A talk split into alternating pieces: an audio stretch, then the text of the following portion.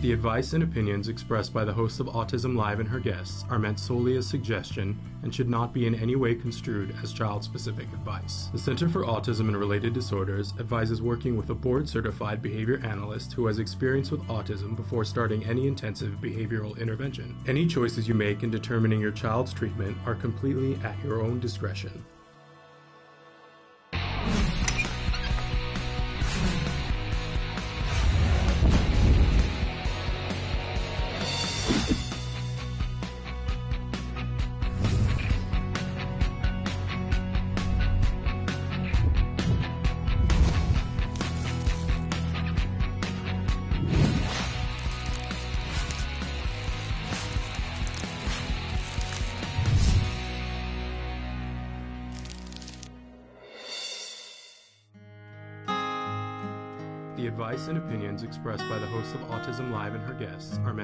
As suggestion and should not be in any way construed as child specific advice. The Center for Autism and Related Disorders advises working with a board certified behavior analyst who has experience with autism before starting any intensive behavioral intervention. Any choices you make in determining your child's treatment are completely at your own discretion.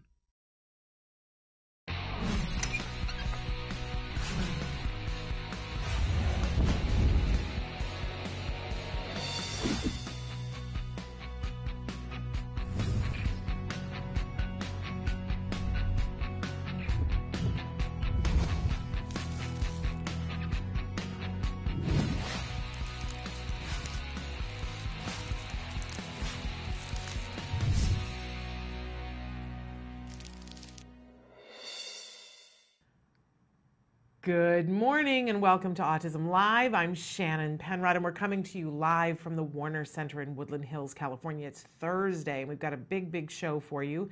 We're going to be with you live for the next two hours. As I said, we're in Woodland Hills. This is the home for the Center for Autism and Related Disorders and also the home for Autism Live. And for the next two hours, we're going to be looking at autism from a 360 degree perspective, and we're going to be asking you to come on this ride with us and interact with us. Um, because this entire program is meant to be interactive. We want to hear from you. We want to know your thoughts, your feelings, your concerns, your questions, your epiphanies, because uh, I know that you guys have epiphanies, and sometimes they help the rest of us if you share. So, uh, Samantha is going to show you some of the different ways that you can connect with us here on the show while I remind you that our homepage is autism-live.com. There's many things to do on that homepage, um, but one of the things that you can do when you get to, and by the way, we're in the middle of a retool on the website, so you know, soon, I hope, fingers crossed, you're going to start to see some different things and we're going to make it available for you on the homepage to sort through types of videos because we've heard what you guys have said that you'd like, and so it's going to start to look more like that. But in the meantime, uh, right now it's a computer screen, and if you click on the computer screen, you can be watching the live show or the most recently recorded live show. In the upper left hand corner of that screen is a little memo tab. If you click on that, you can watch the 100 most recent episodes all from that homepage. If you want to go back further in the archives or you do want to search a topic right now, you will need to go to YouTube to do that. We are also available, as Samantha is showing you, on iTunes, Roku, Stitcher, and many other places. Now, to the side of the live feature is something we, uh, to the side of where the where you can watch the show, the computer screen, is what we call the live feature. That's where you put your cursor in that white box that says your questions and you type and you hit enter. There is no login, there's no username, there's no password, there's no survey that you have to fill out. Uh, you don't have to give a credit card. It's all free, it's all anonymous unless you choose for it to not be anonymous. And sometimes you guys write and give us an address where you can be written back to. That's fine. I won't share that with the audience at home. Uh, that's our promise to you. But in any case, it's all free, and um, but you do have to remember to hit enter. And when you do, it shows up here on my screen. You and I can have a conversation in almost real time. There is a little bit of a, a delay to it. Uh, but I think more important than talking to me, you get an opportunity to talk to our experts. Um, and I do like to start every show by reminding you that we have wonderful experts that donate their time to come and be on the show, but do not confuse me uh, with the experts, right? I'm an autism mom, I'm a former teacher, and I have a great passion for making sure that we all get the resources and the support that we need in the autism community, whether we're parents, teachers, practitioners, individuals who are on the autism spectrum. Um, you know, there are things that we need to know. There are resources that we we need to, and and for the individuals who are on the spectrum, there are supports that are very individualized. What they need. It's not one size fits all at all. Um, so I have a passion for helping us all to make sure that we get to those resources and that we get the information that we need to be successful at reaching progress. Um, but not an expert, just really passionate about it. I'm learning like everybody else as we go, but not an expert. So don't confuse. Sometimes I, you know, I have a very strident voice, as my son uh, tells me, that I, I make it sound like I know everything. I don't. Don't know much, in fact. Um, but so don't get confused. Even if I sound adamant about it, I'm not the expert. That's why we have the experts come in. All right.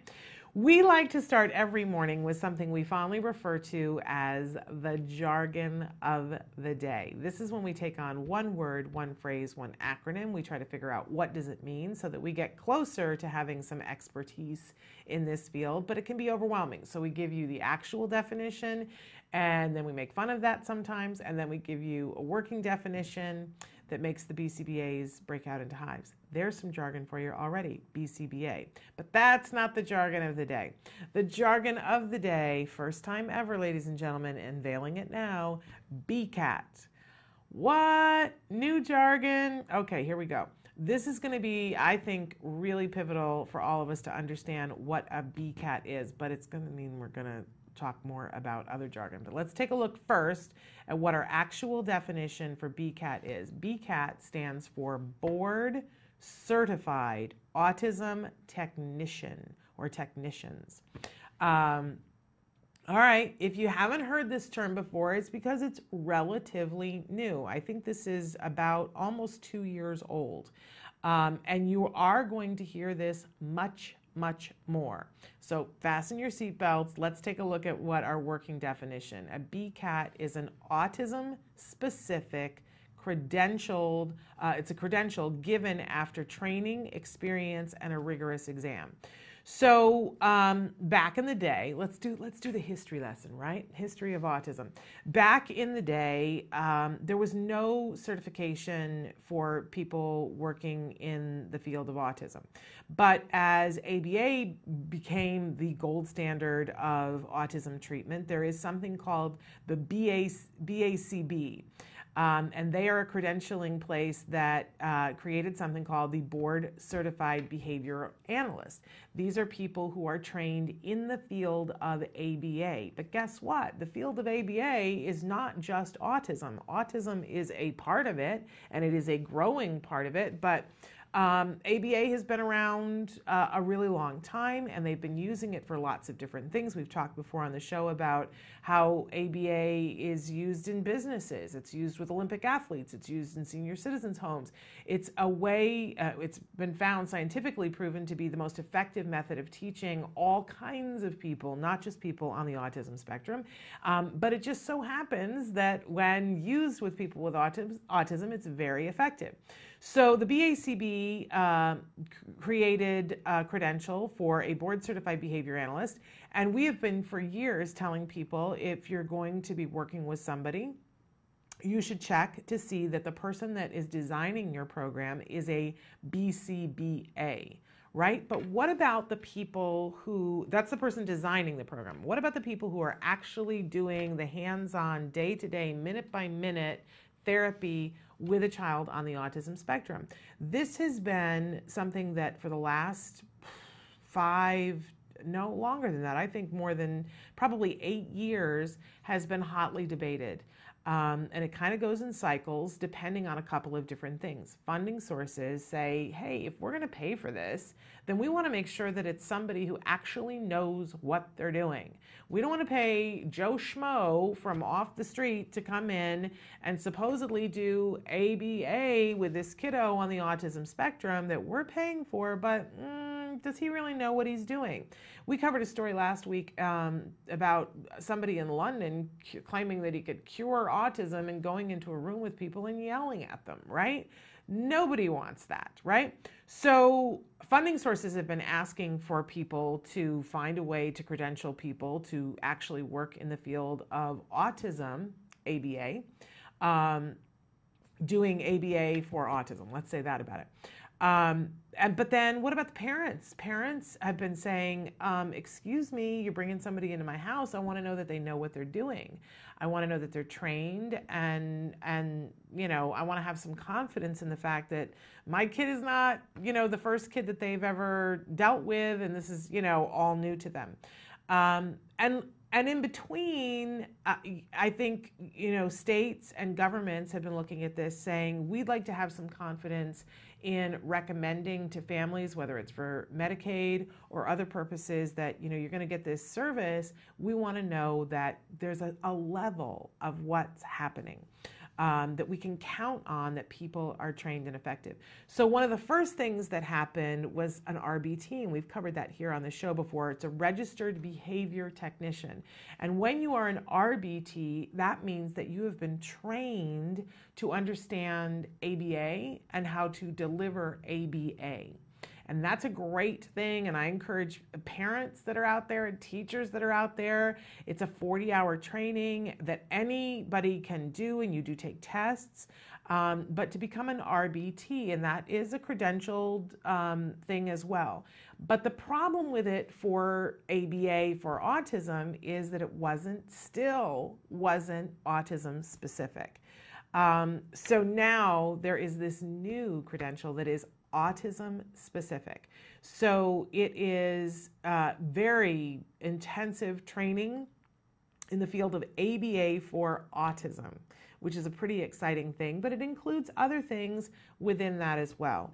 Um, and so first there's training, and then there's a certain there um, there's an hours requirement of working in the field of autism and being observed and being mentored, and then you have to pass the exam. I can tell you that I have been through almost all of the RBT training. I have been through a significant amount of the BCAT training, and I have taken the BCAT exam and passed the BCAT exam. I have not done the prerequisite number of hours to be considered and credentialed as a BCAT um, because I'm here and I but I might I might do it. And I really want to encourage the parents that are watching well for, let's let's back up.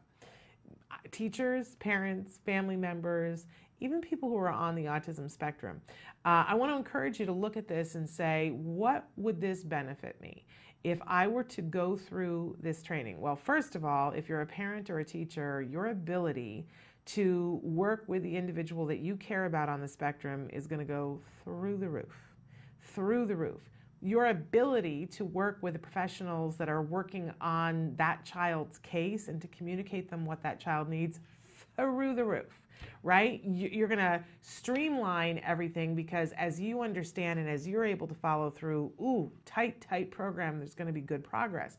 But not only that, if you take the time to get, and I would encourage you to do both, do the RBT and do the BCAT, you are now a credentialed professional and have the ability to work in lots of different scenarios. Um, it's a job skill. It's, it is an amazing job skill that will serve you well. I will be honest that these certifications did not exist when my son was in his intensive ABA. Um, and and here's the other great thing about it is that a lot of this can be done on your own time at home through e-learning. Certainly not the hours component of the BCAT, but I if if if things had been different and these had existed when we were doing our intensive uh, behavioral intervention, I would have run, not walked, to have been uh, to have done these trainings, to have made my son's program better, and to have something to count for it. As it is, I think a lot of us went and did the equivalent and didn't get certified. I'd love to have that certification for the things that I've done. So I want to encourage all of you to be asking questions, first of all, of the people who are working on your cases. Are you are you BCBAs? Um, are you RBTs? Are you BCATs? Are you working towards that? But I really want to encourage you to get this yourself. Um, I, I can highly recommend uh, ibehavioraltraining.com, the Institute for Behavioral Training, has all of uh, we we talk about this all the time with Dr. Granpeesheh. They have trainings for professionals, they have trainings for parents, they have trainings for teachers. Um, but they also have the very specific criteria to become an RBT or to become a BCAT, um, to take that training to get ready for to sit for the exam. The exam is given, I think, four times a year, four times of the year throughout the year, and it's not an easy exam, but I passed it, so I'm sure that you guys can if you do the coursework that goes before it. And really, what will happen is the coursework will make you a better parent, make you a better teacher, make you a better person able to understand other people's behavior. It's worth it and it's not very expensive at all. The trainings are very inexpensive. It's a lot less than taking one college class. So there you go. BCAT. Uh, I know it sounds like a Halloween costume. It's not. It's a very new credential that is going to help insurance companies have faith in the fact that, and parents have faith in the fact that the individuals who are working with our kiddos are trained and know their stuff. They're professionals. It's a really good thing. Check it out. All right, moving on. We have a question of the day for you. Uh, ooh, we're going to get right to it here. Our question for you today, because we're going to talk about some stuff that's making the top of my head fly off and fly around the room. Get ready. Uh, what autism services should insurance cover? Now, I know you're probably thinking, Shannon, we answered this question. We're done with this. We, you know, we know that autism uh, services should be covered by insurance. Well, in the vast majority of the states here in the United States, it is, but guess what? The, the conversation is not over because we don't have it we don't have a federal mandate first of all. And second of all within the states all the rules are different state to state. And then insurance company to insurance company the rules are different. They have something called the temporary insurance codes and some people are covering some things and other insurance companies are not covering it. And here's my question for you Should the insurance companies decide what they cover, or should someone else? Hmm. Great question, right? But first, let's start with what autism services should be covered. Uh, a little bit later on in the program, as I said, the top of my head is going to fly off and fly around the room. Um, next up, though, we always have a topic for the week. Um, it's like a, it's like a Russian roulette here. What is the topic of the week going to be? But um, this is something we talk about all the time about how the playing field is not level. If you live in Kansas, it's not the same if you are a parent of a child on the autism spectrum, what services you can get as if you were in Wyoming. And it's not the same as if you're in New York or in California.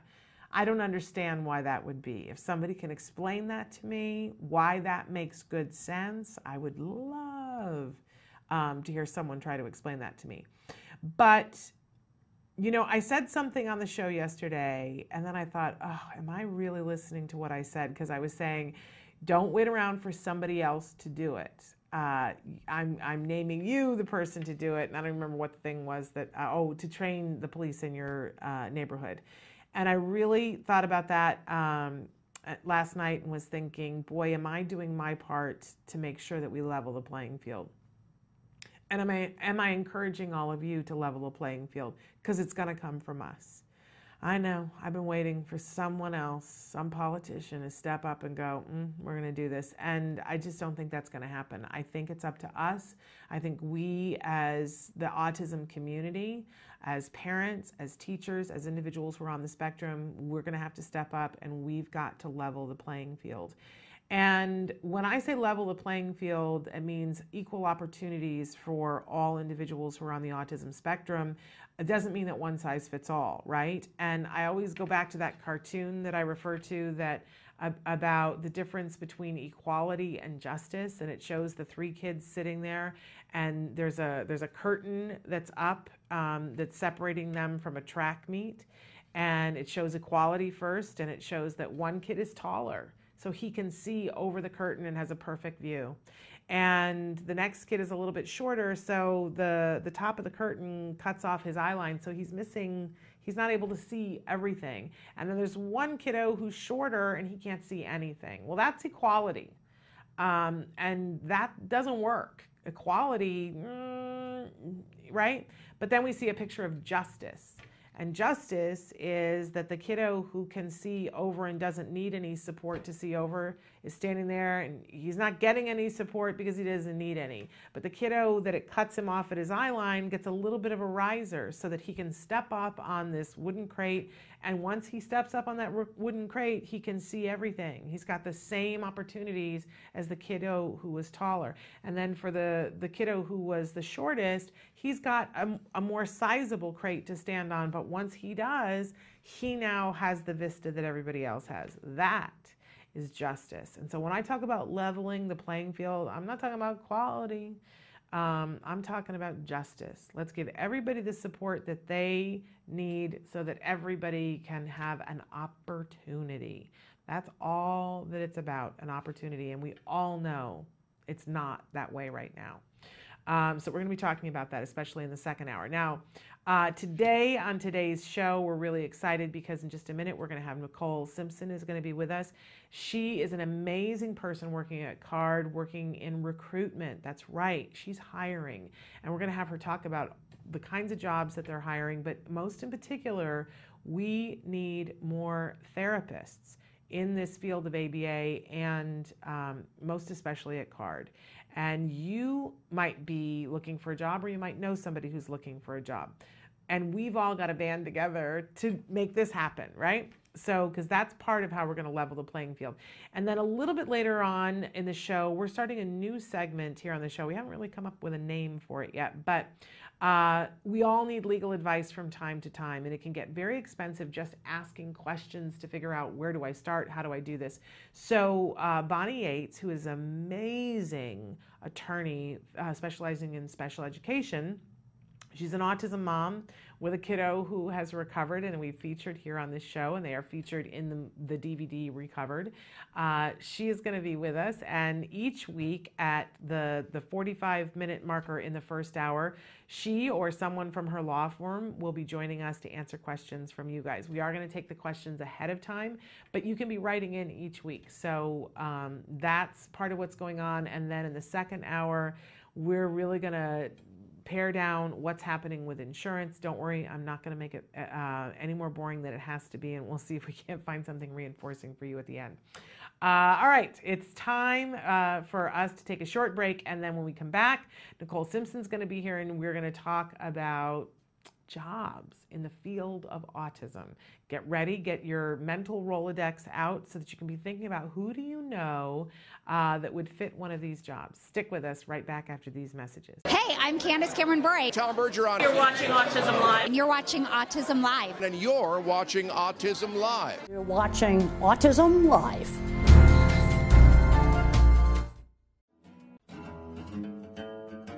I got to do the U-turn around the, the thing? Okay. So, Kelby, do I want the north entry or the south, or does it matter? Okay. Are we doing curbside bag check? Which way, Kelby? Left? Yeah. Kelby, can I go through the TV? Yeah, I, I have a toll tag. Yeah, you go through the TV. Okay.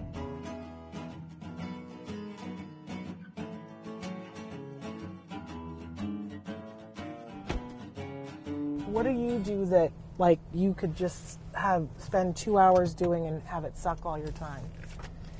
Oh, I like to look up research, interesting research articles on animal behavior.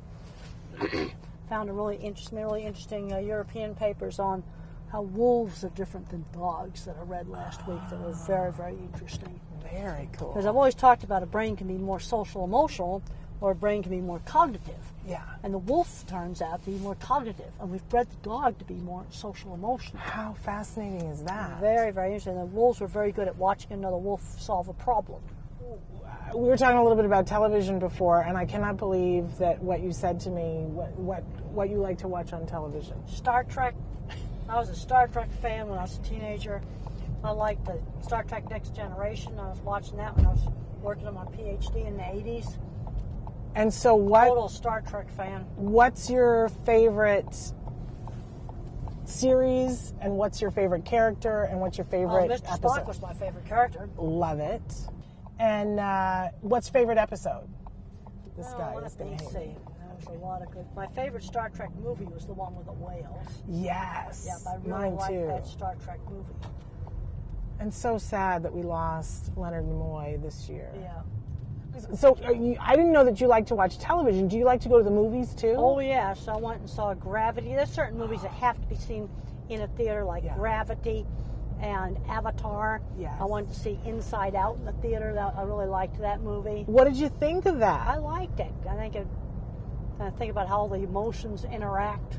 I gotta be honest, I had said after that that I thought that it was gonna be a great tool for, for people to show kids on the autism spectrum about perspective taking, Yeah. about what it's like in other people's heads. Well, no, it's more like how the emotions inside your own head sort of conflict with each other. yeah, absolutely. I love the Wizard of Oz, and I love the idea of the wizard of the ruby slippers. She had the way back home. She just didn't know she had it. You see, and I think that's a metaphor for a lot of things. A lot of people have the ruby slippers, but they don't know they have them. They don't know they got the key that can open up the door to a lot of really great stuff. So what would you say was your ruby slipper? Well, I had when some opportunities came up, like when I designed those dip vats. Um, that was a major uh, breakthrough for my business. And when the head of the feed yard came up to me and asked me if I'd do it, I said, "Give me three weeks." You know, a lot of people would have been too scared to walk through the door. Now this is pre-internet, and I knew it would take me three weeks to get some of the information I needed, especially on concrete reinforcement, to design the dip vats. But you did it. I did it. I was on the phone the next day to the USDA to get the drawings on the concrete reinforcement. Wow. So I, I want to journey back to childhood for just a second and talk about friends because a lot of times people ask about friends. Who was your best friend? When I was in elementary school, one of my best friends was a girl named Eleanor. And she was the first girl in elementary school to get to take wood shop instead of cooking. And I was the second girl in our school to get to take wood shop. So we like to make stuff. It's all about making stuff. And I had good friends in high school, even though I got bullied and teased. I got friends who shared interests riding horses together, doing electronics together, doing model rockets together, doing stuff together with other um, with other students. So you found, like your mom says about, found, you found your tribe. Yeah, and you've got to get them in doing things with other people. And you did a lot of theater. And you did you sing as a kid? Yeah, I did. I one of the problems I was singing is I couldn't synchronize my rhythm with somebody else's rhythm. That Do you still have a hard time doing that? I still have a hard time doing that. Because we were we were going to ask you if you wanted to sing something in the car with us. Well, I think maybe we'll skip that. Weird question. But the one question people always ask us is they want to know if you've ever been in love. no, never have. And and you don't feel like you're missing anything. I've seen so much turmoil in so many marriages that I haven't really seen a situation that would be a good model And yet you gave me really good marriage advice. because I'm a good problem solver. You have to like take the problem and cut it down. And in engineering, you have to find the root cause of a problem. What do you think is your secret to your success as a teacher? Well, presenting things really clearly. Yeah. That's really important. Making things interesting. I think it's also important that it's something in a class that you know student can take home and use. I teach a class in cattle behavior and handling, and I've got a lot of students that are pre-vet that are going to go the dog and cat. Probably won't be handling any cattle. But I said, you want to design this corral system because it's visual problem solving. You have to figure out how to do it. It's not a cookbook. And then I have my internet project where they can pick out anything in animal behavior and I make them dig into a narrow subject that I have to approve because I want them digging into Google Scholar and PubMed, Science Direct, and the other databases. They got to learn how to find stuff online, and I'm finding about two thirds of the students are not very good at that. How about this? Make magazine. this is the kind of thing that a lot of kids on the spectrum need to be doing. The cool stuff in here, really. Make. Magazine is going to love that you Make did that. Make Magazine. It's a wonderful show you that magazine. there's a space station And I, McDonald's. okay, yes, and, and they're resurrecting old satellites from mission control and an abandoned McDonald's. Love That's it. the kind of stuff I really like. These are the kind of magazines we need to get in school. Make Absolutely. magazine, Business Week, Science, Nature, Wired. We got to show kids out there. There's all kinds of super interesting Yeah. stuff out there. Open but if their they don't see it, then they don't know about it. I like night- to geek out on construction Oh, sites. yeah? I like to salivate over all the equipment they've got that we didn't have, like really cool man lifts and you know nice scaffolding. We didn't have any of that stuff. You didn't. No, we didn't. What did you guys have? A Horrid- compass? horrid ladders that were really dangerous is what we had.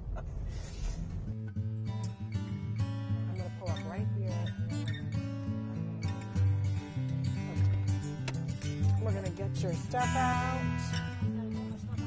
Yep.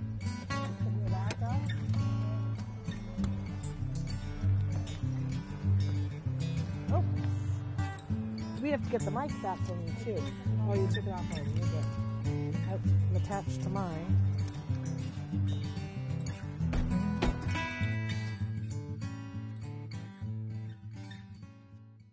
Welcome back to Autism Live. We have a new segment here on the show that we want to bring to you on a weekly basis. We're very excited that um, we're going to be um, having the opportunity to talk about legal issues. So, I want to start by reading you a very necessary disclaimer that on this program we receive a wide variety of legal questions from all over the world. We're happy to have an opportunity to answer them, um, but we want to remind you of the following caveats that the individuals that we have that will be on the show offering some legal support are licensed only to practice in the state of California and the federal courts. Their answers, therefore, will not necessarily apply in the other 49 states or outside of the United States. Additionally, um, their legal advice is of a general nature and not intended to be relied upon in any specific case. Therefore, in the case of a specific legal prog- problem that needs an individualized answer, please seek out licensed attorneys in your jurisdiction who are knowledgeable about education law and disability discrimination. We need to make sure that we're upfront about all that. But having said that, I want to welcome to the show Bonnie Yates. She's been on our show before. She is an amazing autism mom. She is uh, someone who is awesome, I know firsthand, in the field of special education law. And Bonnie, welcome back to the show. Tell us the name of your law firm that you are with.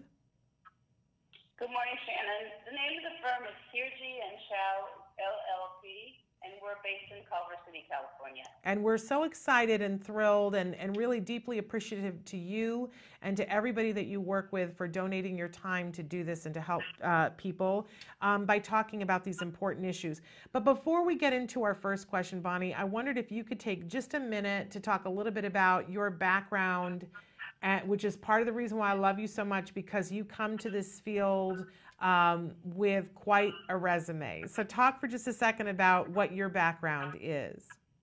Will do. So, so my son Nick was four in 1994 when he was diagnosed with autism. So I got drafted. I um, was practicing a different kind of law. I started doing some work for CARD, believe it or not, and then branched out into special education more generally. And so I got a very good education at the uh, feet of a lot of the, you know, best autism practitioners in the world and went on to represent many parents in lots of different disputes with lots of different districts in the regional center. Wonderful. Thank you so much. So we, we picked a couple of questions, and of course, I'm having all kinds of technical difficulties. Um, but uh, we um, we picked a couple of questions that we wanted. Do, do you want to take the question about bullying first, or about um, IEPs and services? Uh, well, let's take them in the order you posed them. Okay. We have time to answer both. Okay, and because I'm still, I failed you horribly, Bonnie, that I'm having computer problems here. Um, so I'm, I'm gonna, uh, I don't have the question specifically in front of me, but I remember it well enough that I can paraphrase. That we have had multiple, we've had multiple people writing in about um, individuals on the spectrum. They're students who are high functioning. Um, that they are wanting for them to be in general ed. And we had one parent write in specifically about her daughter um, that she wants her daughter to be in a general ed setting, but the, because of the school setting, um, the school is not entirely up on inclusion and the idea of inclusion. So they have said that there are only three choices that the child can be in general ed with absolutely no support, the child can be in general ed with um, an, R, an RSP class uh, or, uh, where they get support during their elective period um, that is outside of the class to get them caught up on the things that they missed.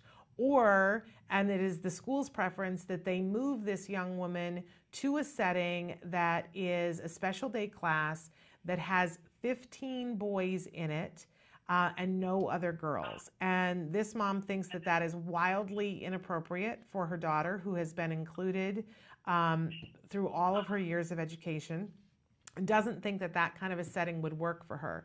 Um, so she's wanting some advice about um, what, you know, if it's supposed to be an individualized education plan.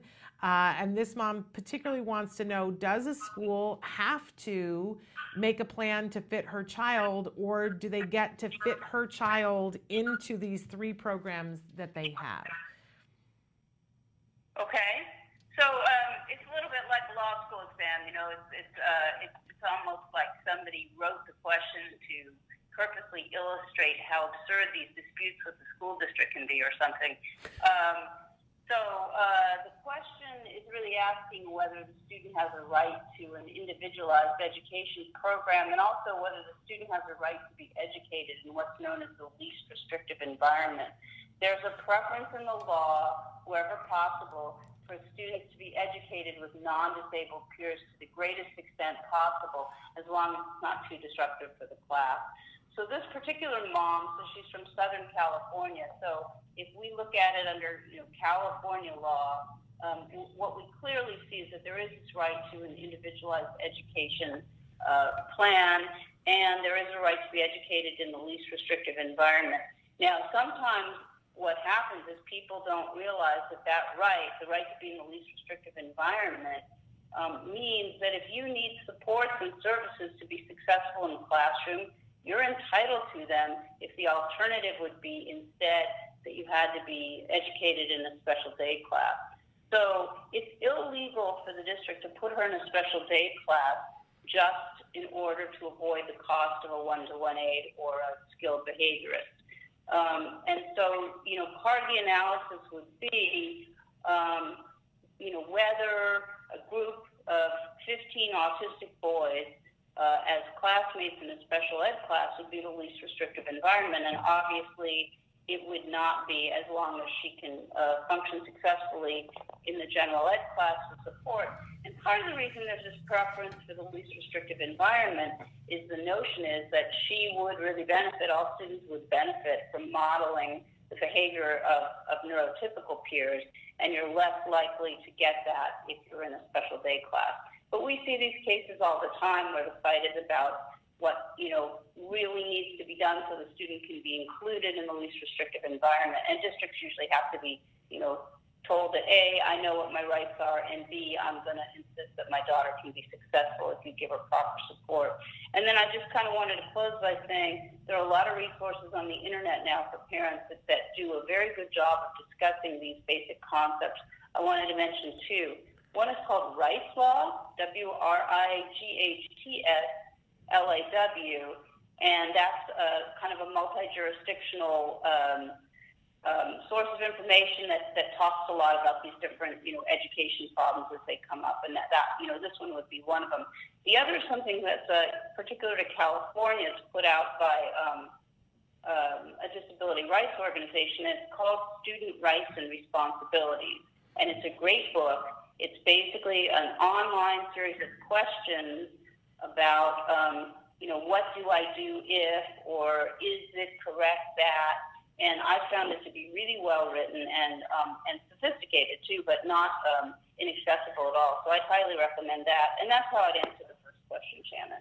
Well, I love that. I love that answer. It's I, I know firsthand that sometimes when you're sitting and talking to a school district, that they speak with such authority about, well, here are the programs that we have, and it all sounds reasonable.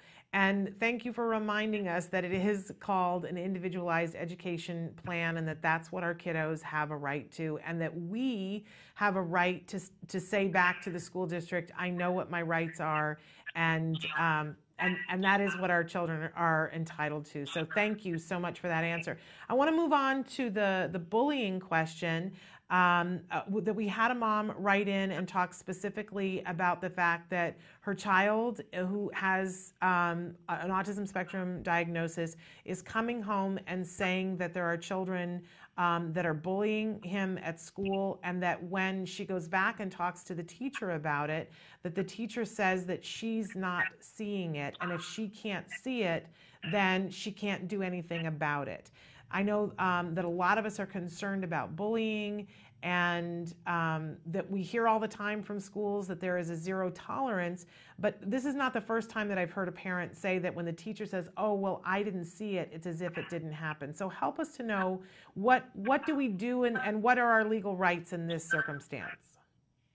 Okay, I'm gonna take a stab at that. So it's a tough situation. My son was bullied mercilessly all through high school, junior high school, well, middle school, excuse me, and high school. And I was kind of perplexed too because it did not go on in his classroom. It often went out on outside, you know, after school, walking home, whatever. But one day the kids did it in front of me. And I thought, if they're so, you know, emboldened that they will do it in front of me, it must be bad. So the answer to the question is, you know, there's a consciousness raising that's been going on in the last you know 10 years about bullying and you know people like me really didn't understand then that even if it wasn't occurring in front of the teacher or in front of the staff that there were still things I could do. So there is kind of this increased awareness about bullying but there's also an increased definition of what constitutes bullying and it doesn't have to be an aggressive affirmative act. It can be an ignoring an excluding you know uh, that happens a lot too so um, anti-bullying laws and, and policies apply across the board um, in the classroom to all students, you know, both, both uh, regular and special ed students. And now, because there's been so much litigation, and, and everybody also has heard about the cyberbullying, which I'm not going to talk about now, but it's sort of an extension of the of the campus bullying. Most districts will have a written policy in their code of conduct, and we think all the districts should be doing this, but some districts are actually taking it seriously rather than just paying lip service to the idea of taking it seriously. And those districts are doing campus-wide sensitivity training to impart in the other students the notion that you have a duty to prevent bullying if you see it going on. You, you know, you need to talk back, basically.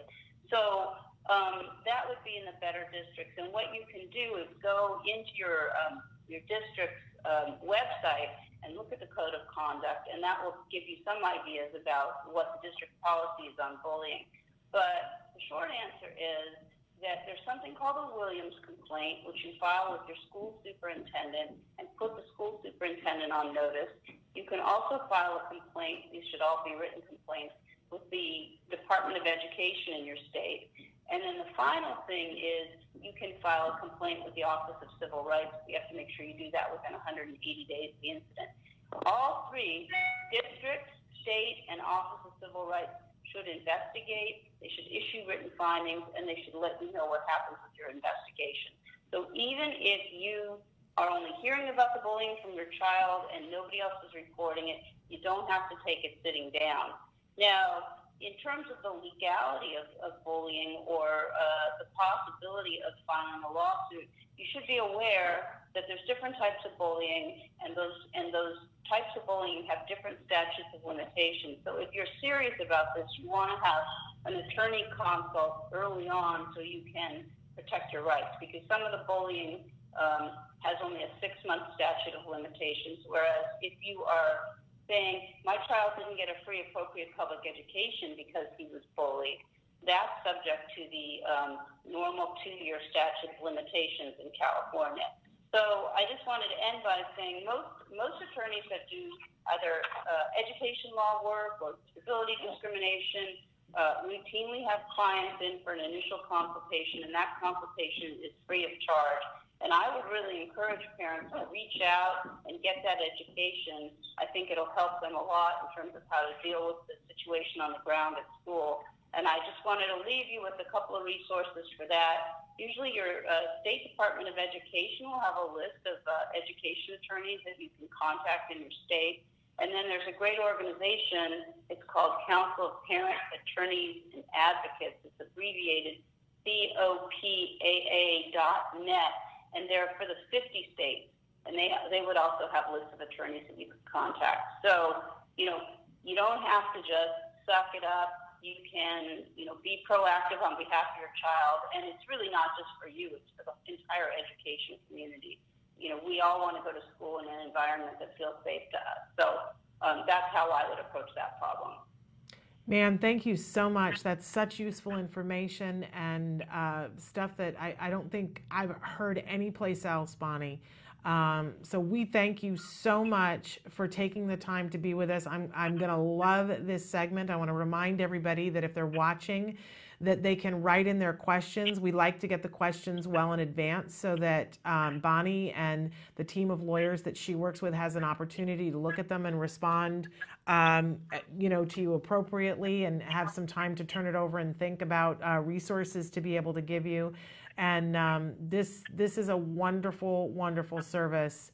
Uh, that you're providing to everybody. Uh, tell them again the name of the law firm. Sure. First of all, I wanted to say it's probably good for the lawyers to be asked these questions because we need to, you know, we need to be remembering about these things too. We get very tunnel vision with our specific problem. The firm is called Hirji, H-I-R-J-I, and Chau, C-H-A-U-L-L-P, and we're in Culver City. And is do you guys have a website that we can send them to if they want to get more yes. information or, or yes. have a consultation? Yes. yes, we do. We absolutely do, and you can also give us a call uh, if you want to. Okay. Do you know the website off the top of your head? I should have asked uh, you. If they just Google the name Rosa, R O S A Hirji, H I R J I, they will find it. We're kind of redoing the website, so I'm Okay. not sure which phase it's in. And then the phone number is 310 391 0330, and um, we love to talk to parents. Fabulous. Bonnie, thank you so much for all the work that you have done. I, I, you know, I have to say personally that you have helped me on several occasions to make sure that my son got a free, appropriate public education in the least restrictive environment. And you've made a tremendous difference in our lives. And I know you have in so many other people's lives. And I'm thrilled that we're having an opportunity to do this because I know that this is going to help people in untold ways. So thank you so much. Well, thank you for that, Shannon, and right back at you. Well, I will I will talk to you soon and and thank you also for your amazing children um, because you do have amazing children, more than one. I, I agree. I'm not going to dispute that. There we go. Thank you. Love that. Have a great. All right, thank Okay. you. You have a great week, and we'll we'll be in touch uh, to, about next week. Sounds good. Take care. Bye bye.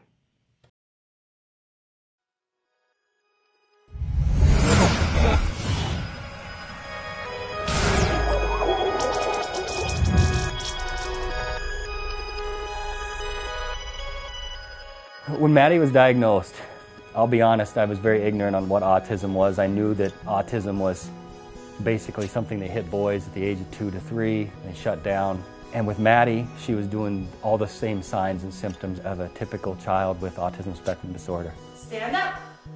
I was thinking that we might be moving somewhere so that people could assist us either in the house or us going to see our daughter because she was shutting down to a point that she wouldn't even recognize you being there by putting your hand in her face and yelling her name. She didn't even acknowledge us coming into the room. She had barely any eye contact. She didn't interact with her sisters. She didn't really do anything. She just basically lined up her toys and that was about it. With eight volunteers, including my husband and I, and I'm the team leader, and so I do all the curriculum and, and get everything ready each week. Jana was downstairs until 11 o'clock at night working on curriculum, going through two different textbooks. Oh, look, who's that? And then we, as a group, meet on Monday nights, and we would go through what the curriculum was from Jana. And a lot of times we would go, well, how exactly do you do that? How do you sit her at the table and and do this trial base. With what skills has done for us, it's taken that away from Jana trying to figure out the curriculum for one. She can go down, or on our, even our laptop, and she can sit down and through all these questions, it comes up with the different programs. At least for me, it was a relief off my shoulders. I was worried that I might be missing a curriculum that maybe she needs to know, where skills, they have every every possible thing your child needs to know from zero to seven.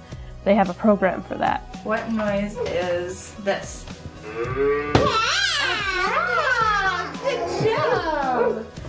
Every program that we did with her, I knew it was specific for what she needed to learn.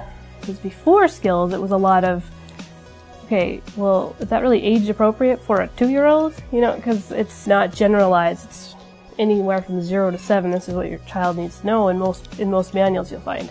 But for this, okay, yep, she should be learning this. And no, she's not four yet. She doesn't need to know that yet. We are so fortunate that Jana was able to attend a conference put on by CARD that opened the door for skills and that um, there's no looking back for us. We started using the program in November and it seemed like by January something just clicked and she has completely kind of came out of her fog that she was in for quite a while. I have never read a documented case on any child that has not benefited anything from applied behavior analysis. And uh, now with this new skills and being, you know, like the E version of ABA, I can't imagine that it doing anything harmful to their child. It, it's nothing but exponential growth for us. To see her now, it is it just blows us away. I mean, we call her our little miracle child because in seven months' time, she's just blossomed into this normal, functioning child. She is developing roundly. She is socializing. She's playing with her peers. She's learning from her peers. It's very joyous. Maddie, can you tell me what you see outside? Snow. Snow? If you're even thinking about doing it, do it. Because the absolute worst thing you can do is do nothing at all. And even if you use this program and it's just a single mom or a single dad working in the evenings with their child, this program is going to benefit them. It's going to show you where they are, it's going to show you where they need to go, and it's going to show you what skills and how to get there. It is an online book on how to help recover your child.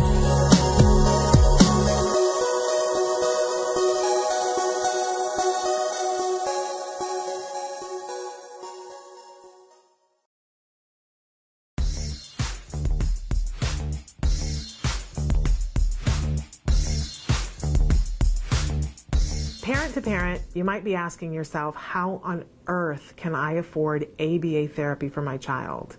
Well, the short answer is you can't. No one can. It's really expensive and it's overwhelming to most families. But the story doesn't end there, fortunately. The first thing that I want you to think about is tapping insurance resources.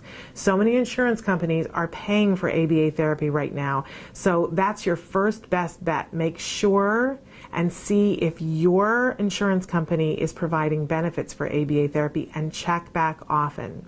Now, if you see that you don't have insurance right now for ABA, don't panic. There are still other resources.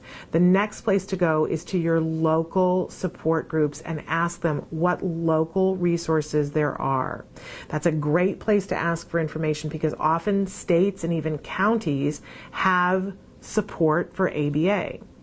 And then beyond that, you might consider applying for grants. There are many fabulous grants out there to help you to get support for your ABA therapy. But most important, it's, it's absolutely essential that you get ABA services for your child. We know that that's essential for all of our children and that you won't be able to do it on your own. So seek out those services and support groups that will help you to fund your ABA journey. It's really important to remember that all behaviors happen for a reason. You know, every Thursday we try to take a couple of minutes to talk about mindfulness how we can be more mindful and the the purpose really for me for um, and looking at it from a point of view as a member of the autism community about why do we want to be more mindful well we're all entitled to live the best life that we can lead and we know that that comes uh, when we have less stress, right? None of us wants to be so stressed that you can bounce a quarter off of your head, right? Right? Um, and by the way, it isn't just the parents in the autism community. We want to reduce the stress on everybody in the autism community the people working with individuals on the spectrum and the people who are the individuals with the autism spectrum diagnosis themselves and everybody in between. Let's all be happier and lead happier, more fulfilled lives that have less stress in them, right? We know it's medically better for us to have less stress. Um, so one of the, I'm today I'm going to depart just a little bit. We've talked a little bit about meditation and breathing and those kinds of things and the way to focus our mind on one thing to be in the moment and how important that is. And today I'm going to talk a little bit about the dreamier side of things. And um, some people call this a magic trick. I don't know about that, but we know um, through studies that have been done that what you focus attention on is ultimately what usually has the most movement. Um, so, and there are lots of different phrases that go along with this. I love Abraham Lincoln said that most people are as happy as they make up their minds to be. I'm, I'm uh, murdering the quote slightly, but you know what I mean? So, what you focus on, what you look and see, um, is what you're going to notice. I, I uh, particularly love in my life the phrase about, you know, what you think becomes what you say becomes what you are. So, and, and other people say, you know, change your mind, change the world, those kinds of things. So, if you were to say for yourself um, for today, like, what would you like to see happen? Um, and it can be something that's personal for you. It could be something that's personal for your child. It could be something that's global for the world. You know, you can think big, small, or anything in between, right? But what's something that you would like to see? And if you take just a moment in your mindfulness moment to breathe and to focus on that. Now, some people are visual, so um, they can bring up a screen in their mind and they can picture it in their mind. Other people struggle with that. And for those people, they like to put a picture in front of them um, that represents whatever that thing is, and that's perfectly acceptable. But it means just taking a minute in your day and focusing on whatever that thing is. And then, first of all, you want to check how do you feel? at the end of focusing on that thing. So let's say that what you said is what I I want a million dollars, right? I want I want a million dollars. So you picture um, in your mind a million dollars, um, but you might find that there's like a part of your brain that rejects that uh, because like a, a, thought will come up in your head about, well, you know, I don't want to just like if you're picturing money on a table, well, I don't just want money on a table because how am I going to get that money to the bank and I'm going to get robbed on the way, right? If your head starts bringing up negative thoughts, hone your picture to something else. Don't get into a discussion and an argument with yourself about, well, but you know, I'm sure I can with a million dollars I can rent an armored car, right? Um, don't get into that discussion. Just hone your picture. So maybe instead of having the discussion, you picture, you know, the million dollars in the armored car, whatever it is. Um, but just take a minute in your day to picture that thing. So here's the weird and wonky thing is that they have done studies on this kind of thing, and they've found that um, a lot of times people are able to manifest the thing that they focus on.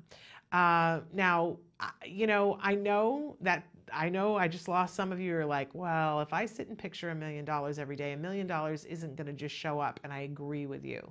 I agree with you wholeheartedly.